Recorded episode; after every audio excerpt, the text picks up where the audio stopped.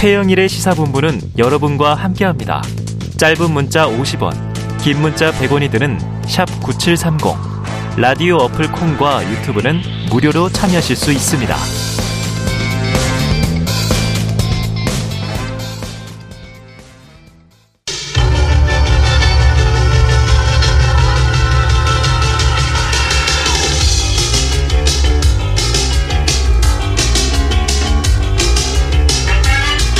네, 이번 주 가장 화제가 됐던 뉴스 1위를 인물, 말, 장면으로 만나보는 시간이죠.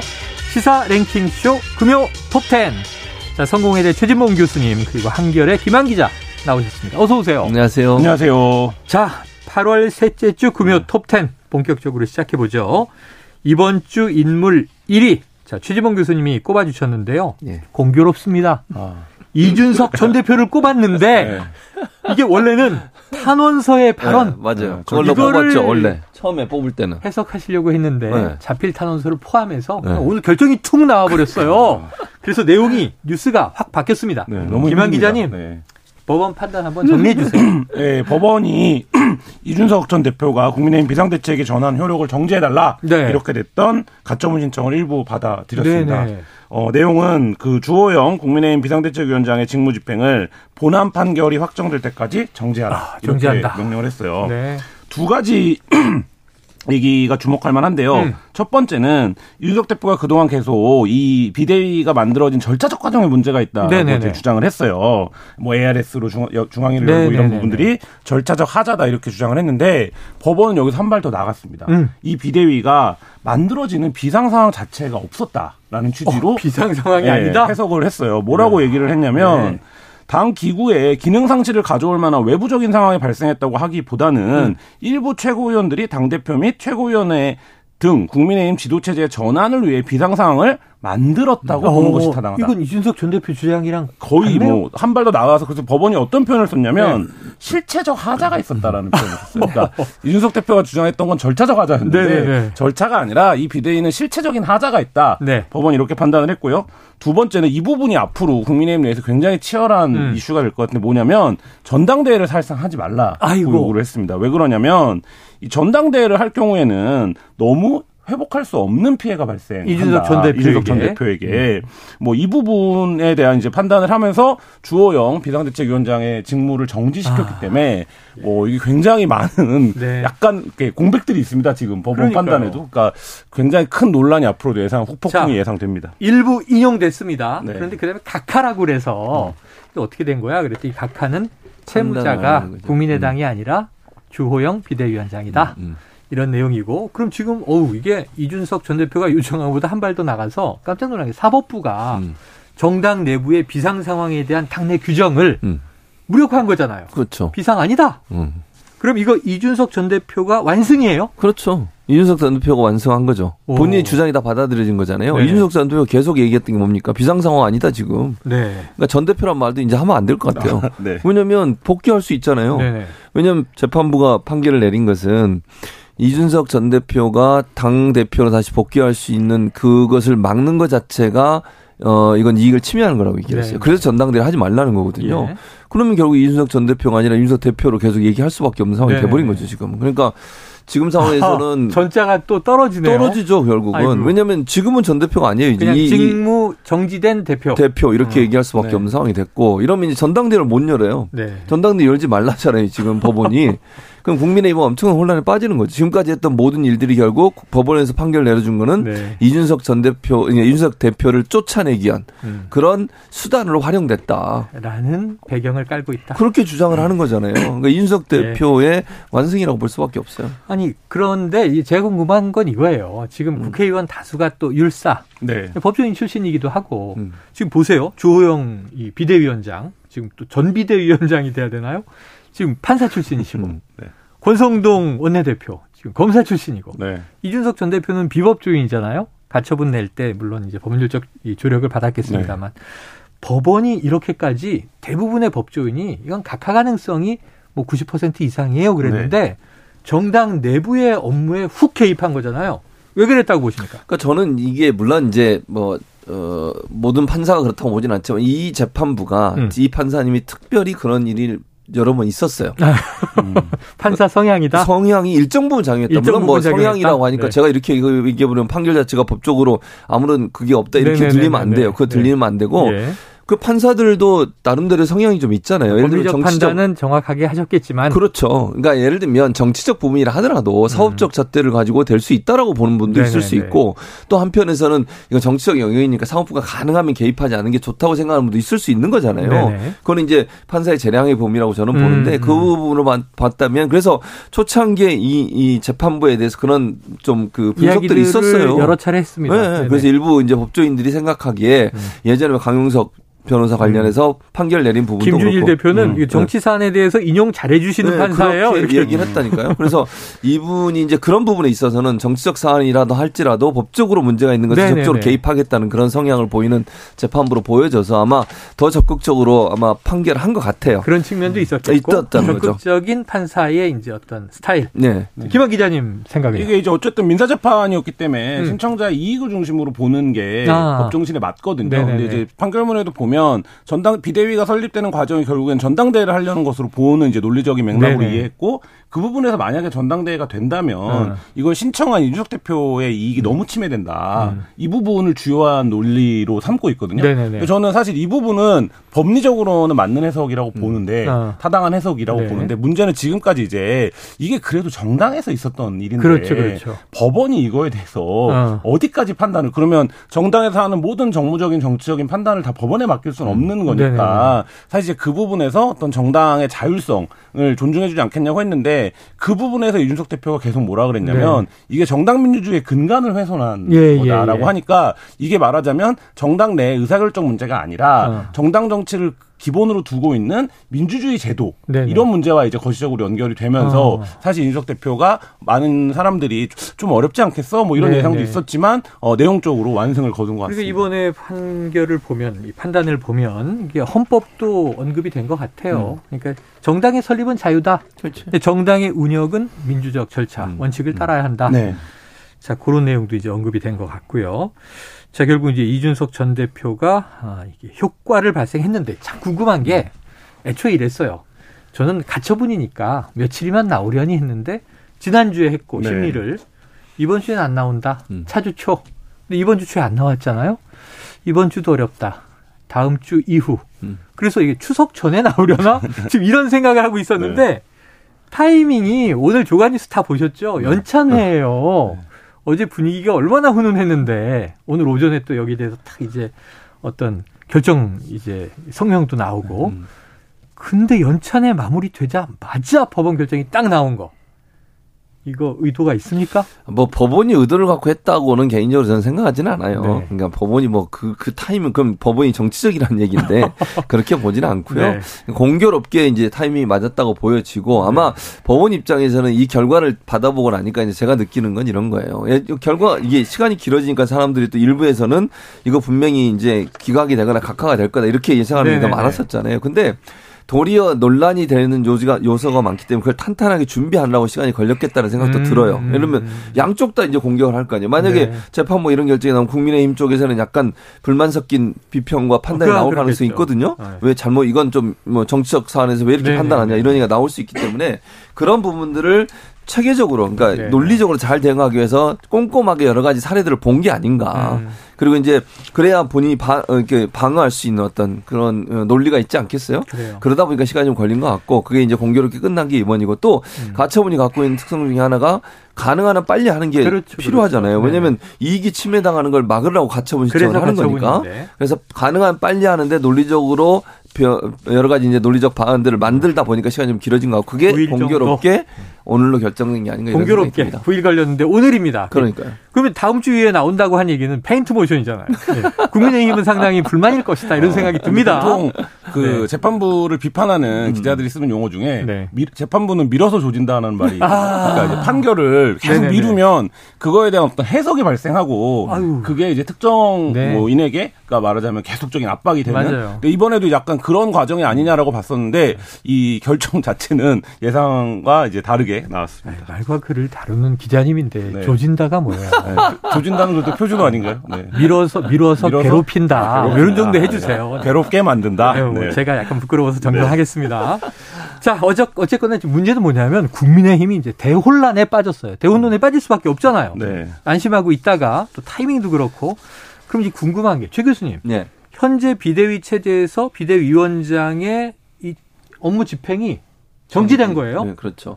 그 앞으로 당장 음. 이 시간부터 어떻게 당이 돌아갑니까? 그러니까 지금 상황에서 보면 법률적으로 그런 판단을 받았고 비대위원장이 직무가 정지되면 비대위원장이 지명한 비대위원들의 업무도 정지되는 걸로 보는 게 타당하다고 그런 상황이고 봐요. 아까 뭐 아예 비상 상황이 아니다. 아니라고 얘기하면 비대위가 만들어질 이유가 없어지는 그렇죠? 거잖아요. 그럼 비대위를 만든 것 자체가 잘못된 게 돼버려요. 네. 그러면 옛날 그 전로 돌아갈 수밖에 없죠. 네. 그럼 지금 최고위원들이 다 사퇴를 했잖아요. 비대위를 만들려고 사퇴를 했는데 네. 그건 이제 법원은 그렇게 본 거죠. 일부러 네. 비대위를 만들기 비상 상황을 만들기 위해서 차례차례 사퇴를 한 네네네. 거다. 그게 꼼수다 이런 얘기 아닙니까? 네네네. 그럼 그 전 상태로 돌아가야 돼요. 최고위 상태로. 어. 그러니까 이준석 대표는 대표의 직책을 계속 유지하고 네. 그 직무를 대행하고 있던 권성동 원내대표의 직무 대행이 다시 살아나는 다시 것이고 당 대표 직무 대행이 되고 되고 최고위원들은 다 사퇴를 했으니까 새로 이제 선임을 해야죠. 네네. 뽑아야죠. 그런 과정으로 가지 않을까는 예상이 아, 됩니다. 그럼 지금 당 대표 직무 대행만 살아 있고 예. 돌아가서 예. 최고위원회를 다시 구성해야 한다. 예, 직무 대행이. 예. 야 권성동 원내대표 원내대표 직도 내려놓으시고 그랬는데 네, 그 부분은 이게 돌고 돌아 또 권성동 어. 초유일이기 때문에 상당한 해석 투쟁이 벌어지라고 해석 투쟁. 네. 봅니다. 왜냐하면 지금 법원의 판단은 이 비상 상황을 누군가에 의해서 만들어졌다라고 봤거든요. 예, 예. 그럼 그 누군가에 서 만드는 사람이 네. 사실 정치적인 책임을 지는 게 맞아요. 아, 책임론이 나오겠죠. 네, 그게 정치적 문법인데 지금 이제 상황은 다시 그 사람들에 의해서 음. 최고위원회가 만들어져야 되는 상황으로 되돌아왔기 음. 때문에 음. 네. 사실 이제 그 부분에서는 지금까지 국민의힘 내부에서도 이른바 음. 이준석계로 분류되는 인사들도 아 뭔가 이게 상황 상황이 기울었다 이제라고 음, 음. 해서 발언을 자제해 왔는데 네. 법원이 이 당의 상황 자체를 이렇게 어 이렇게 판단을 해버리면 굉장한 이제 그 반발 후폭풍이 예상이 됩니다. 네. 그러니까 아무 일도 없었다는 듯이 음. 돌고 돌아 그냥 권성동 원내대표가 직무대행 하시오가 아니라 네. 이게 뭡니까 이렇게 되는 거죠 이제. 아니 당장 이 결과 나오자마자 하태경 의원이 네. 당장 발언했어요. 네. 누군가 책임져야 된다. 지도부 책임져라. 아. 그렇게까지 강하게 지금 발언을 야, 하고 있습니다. 어제 연찬 연찬회가 저는 너무 아쉽네요. 저는 역설 역설적으로 오늘부터 비상 상황이 올수 있다. 아니 그래서 저도 네. 그 생각을 했는데 네. 이거는 법원의 이제 이 판단으로 네. 비상 상황이 터졌네. 음. 그럼 이제 비대위를 그렇죠. 꾸려야 이제, 되겠네. 네, 비대위죠. 그러면은 그 다음에 또 가처분을 역으로 내면 비상 상황 맞다 이렇게 할까요? 참 이게 복잡합니다. 자 그러면 지금 이렇게 된 거예요. 음. 김기현 의원 음. 안철수 의원 네. 차기 당권 준비하는 것으로 음. 알려주면서 조기 전대해야 된다. 음. 왜 내년 2월까지 가 1월 1, 2월까지 음. 가느냐? 그렇죠. 빨리 하자 그랬는데 못 한다는 거잖아요. 그렇죠. 이 저 이준석 대표의 음. 당원권 정지 징계가 풀릴 때까지 그럼 내년 원래는 6월로 예정돼 있었고 빨리 해도 뭐 2월, 3월 이렇게 된다면 이준석 대표도 또 출마할 수 있는 거고. 출마할 수 있는 거죠. 야, 근데 이제 돼요? 근데 저는 한 가지 네. 그게 있어요. 우리는 지금 여기서 나오지 않고 있지만 네. 이준석 대표가 수사를 받고 있잖아. 네네네. 그 수사 결과가 언제 나오냐가 중요해요. 불리하게 나온다든가. 그 만약에 기소가, 기소가 되면 그당그 그, 그 어디야 국민의힘 당원에도 기소되면 당과 정지되게 돼 있어요. 또. 네네네. 그러니까 이게 그것도 또 하나의 변수예요. 예. 얼마나 빨리 수사가 진행되고 만약에 경찰이 검찰에 기소 의견으로 보내서 검찰이 기소까지 하는 경우는 어. 또 당무가 정지가 돼요. 자, 김한 기자님. 네. 경찰이 자 법원은 이랬고 네. 경찰은 어떨 것 같습니까? 어 반부패 공공범죄 수사대에서 지금 수사를 하고 있습니다. 서울경찰청 저는 어 그냥 개인적인 의견입니다. 음. 아무런 별다른 근거 사적인 의견으로 네, 상당한 속도를 내, 낼 수밖에 없게 됐다. 경찰이 급해졌다. 네, 라고 이제 생각이 들고요. 네. 시나리오는 여러 가지가 있을 수 있습니다. 예를 들면 지금 법원이 판단한 비대위가 의결되는 과정까지 해서 외부적인 압력이 없었기 때문에 비상 상황이 아니다라고. 본 거잖아요. 음. 그러면 그렇지 않으면 비상 상황 이 될 수 있는 거거든요. 네네. 그러면 예를, 예를, 들어 지금 비대위를 꾸린 것과 다른 절차를 밟아서 아. 뭐 비대위를 만드는 방법도 정치적으로 이제 가능은 한 네. 시나리오고 그렇게 되면 뭐 전당대회도 뭐 1월, 2월 원하는 사, 원하는 시기에 원하는 사람들이 음. 할수 있는 가능성도 있고 근데 이제 그렇게 하기에는 법원의 결정이 부담스럽다라고 네. 하면 지도부가 이제 말씀하신 대로 지도부가 책임을 지고 뭐 이런 게 보통 정치적 수순인데 네. 그렇게 되면 지금 이제 이른바 이 비상상황을 만들었다고 법원이 지목, 한 이른바 윤핵관 그룹이 기대를 걸 수 있는 건 이제 경찰의 수사 음. 속도밖에 사실 야, 없는 상황이지 않은가 싶습니다. 생각을 해보면요. 네. 국민의힘 지도부 음. 그리고 이준석 대표 다시 전 대표가 아니라 대표로 돌아온 네. 그쪽 또 그룹에서 지금 굉장히 또 치열한 전략들을 짜고 있을 것 같아요. 그럼요. 이 상황을. 음. 그럼 이 앞으로 이준석 대표가 방송 나와서 계속 이제 그동안 잘못된 걸 계속 공격을 하지 않겠어요? 네. 국민의힘에 대해서 자기를 몰아내려고 음. 법원까지 인정해 줬으니 얼마나 이제 얼마나 더 신이 나서 얘기를 하겠어요. 아니 저는 오늘 그 연찬회 이후에 대통령의 메시지는 참 좋아졌다. 음. 왜냐하면 전 정권 탓하지 마라, 음. 핑계 대지 마라, 국제 정세 핑계 대지 마라. 다 이제 우리 정부와 당의 몫이다. 그러니까 오직 국민과 민생만 보고 가면 문제가 해결된다.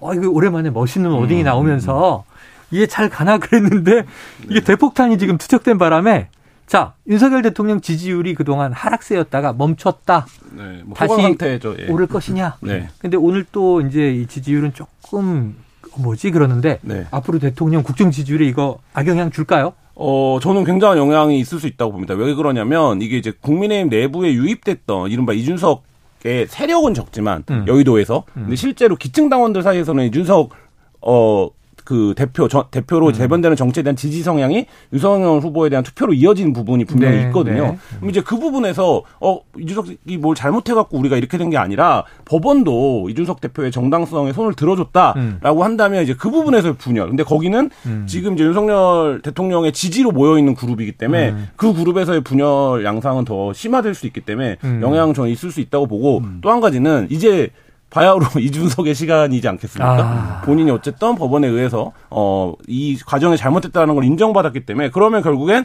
그 정책 책임을 물어라고 하는 걸 오늘 이제 하태경 의원이 얘기했지만 당장 이제 이준석 대표도 그 얘기를 하기 시작할 텐데 네, 네. 그러면 결국엔 앞서 말씀드렸듯이 정치는 뭐 전혀 새로운 초식이 있는 것 같지만 네. 늘 어느 정도는 음. 정해진 문법대로 회로대로 아. 진행할 수밖에 없는 측면이 있기 때문에 사실 이제 책임을 물으면 책임을 져야 되는데 그 책임을 질 사람들은 책임을 질 생각이 아직 없을 테니 또그 네. 부분도 상당히 부딪힐 거라고 봅니다. 자, 이 속보가 나오고 지금 뭐한 두시간 채 안 됐습니다. 한시간 반여 되고 있는데 KBS 속보가 나왔습니다. 네. 국민의힘 가처분 결정 관련 내일 음. 토요일이죠. 어. 긴급 의원총회 소집 음. 반드시 전원 참석. 아. 내일 이제 아마 또 대혼돈에 이제 음. 토론이 벌어지겠네요. 토 요일은 하루 기자들이 쉬는 날인데 네. 토요일 날 의원총회라는군요. 아니 지금 여, 이, 네. 저 야당 출입 기자는 모레 전당대회라 아. 다 민주당은 또 네. 취재하더라고요. 어, 너무 극한 직업입니다.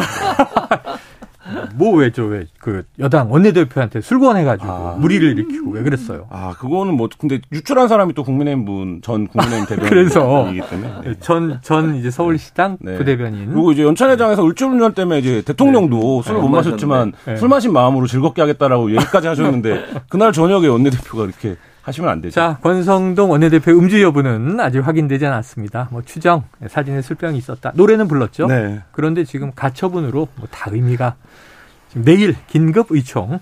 자, 다음 이슈로 넘어가 보죠. 8월 셋째 주 금요 톱10 이번엔 말 분야 1위 김한 기자님이 골라주셨는데요. 또 멋있는 거 아니에요? 네. 성공의 역설. 네. 오늘 이게 어떤 뉴스랑 아, 이게 거예요? 그 이번 주말께 발간할 더불어민주당 새로고침위원회 보고서에 들어갈 내용입니다. 아, 그래요? 보고서 제목이 미래비전 리포트 이기는 민주당은 가능한가인데 네네. 여기에 이제 이 보고서에 핵심적인 한, 문, 한 문장을 꼽자면 어. 민주당이 성공의 역설에 빠졌다라는 아. 겁니다. 이게 뭐냐면 민주당이 40%의 핵심 지지층, 그러니까 예를 네. 들면 어떤 일을 하더라도 민주당을 지지하는 성향이 음. 이렇게 그룹별로 나눠서 이렇게 정렬을 시켜보니 한 40% 음. 정도는 된다. 근데 어. 여기에 빠져서 네 안주하다가 확장성을 잃어서 어. 51%를 달성해야 이기는 현재 선거, 음. 음. 현실적인 선거 구도에서 네. 대선과 지방선거에 모두 패배했다. 이게 바로 음. 성공의 역할. 그 전에는 네. 핵심 지지층을 40%까지 보지 않았었거든요. 민주당이 한 25% 네네. 정도로 봤었는데 거기서 15%가 엄청 확장된 것 같지만 네. 그래서 어떤 선거들이 이겨왔지만 음. 결정적으로 거기에 안주하다가 어, 지방선거와 대선을 모두 내줬다. 이게 이제 이 보고서의 핵심 네 내용입니다. 그러니까 민주당이 뭐 사실은 큰 선거를 다 압승해 왔죠. 음. 집권 여당 상황에서 그리고 문재인 대통령 지지율도 레임덕이 없는 어쩌면 최초의 대통령. 네. 40%대 지지율. 어찌 보면 지금 취임 100일 윤석열 대통령보다 퇴임한 대통령의 마지막 지지율이 더 높아요. 그렇죠. 역설인데 이 성공에 안주하다가 사실은 네. 대선과 지방선거를 대패했다. 음. 이런 이제 일종의 이제 백서를 내잖아요, 보통. 네네. 네, 그런 형식인데 더불어민주당 새로 고침 위원회의 보고서 미래비전 리포트 이기는 민주당은 가능한가? 왜 이걸 의문문으로 했을까요? 이기는 민주당은 가능하다 네. 이렇게 느낌표를 찍어야지. 아니 그러니까 지금 상황을 보면 어, 암울하다. 어 그렇죠. 네. 근데 자, 이제 가능한가란 말은 미래에 대해서 예. 방점이 있다고 봐요. 성공의 역사를 이제 김한 기자님이 설명해 주셨으니까 최 교수님, 예. 그럼 이 보고서 내용에 동의하십니까? 뭐 일정 부분 동의해요. 뭐 100%는 아니지만. 그러니까 네. 제가 동의하는 부분은 확장성을 늘려야 되는 부분은 분명히 있어요. 음. 그러니까 이게 뭐냐면 오랫동안 민주당 내에 있었던 여러 가지 그, 그 뭐랄까요 정체성에 대한 논란들 이런 부분들이 있는데 그 저는 이렇게 생각합니다. 이념적 부분과 실용적 부분들이 잘 조화를 이루어야 된다고 생각해요. 네. 왜냐하면 이념적이라고 하는 부분은 뭐냐면 기존에 이제 민주당이 갖고 있었던 그 진보적 성향이 이념에 너무 틀에 갇히게 되면 어. 새롭게 변하는 변화를 잘 받아들일 수가 없게 돼요. 음. 예를 들면 이제 지난 정부에서 가장 큰 아픈 부분이 부동산 정책이잖아요. 네네. 부동산 정책은 사실 시장 상황을 제대로 받아내지 못한 부분에 대한 음. 불평과 불만이 쌓이다 보니까 결국 민주당에 대한 실망으로 온 거거든요. 음. 그 말은 결국 그러니까 이념적으로 어떤 방향성을 가지고 가는 거 그걸 나쁘다고 볼 수는 없지만 음. 그건 언제든지 실용성에 의해서 영향을 받아야 된다고 네네네네. 봐요. 그래야 대중 정당이 되는 거예요. 네. 대중 정당이 아니고 소수의 어떤 지지층만 가지고 가는 정당이라 하면 그렇게 음. 할 필요는 없겠죠. 네네.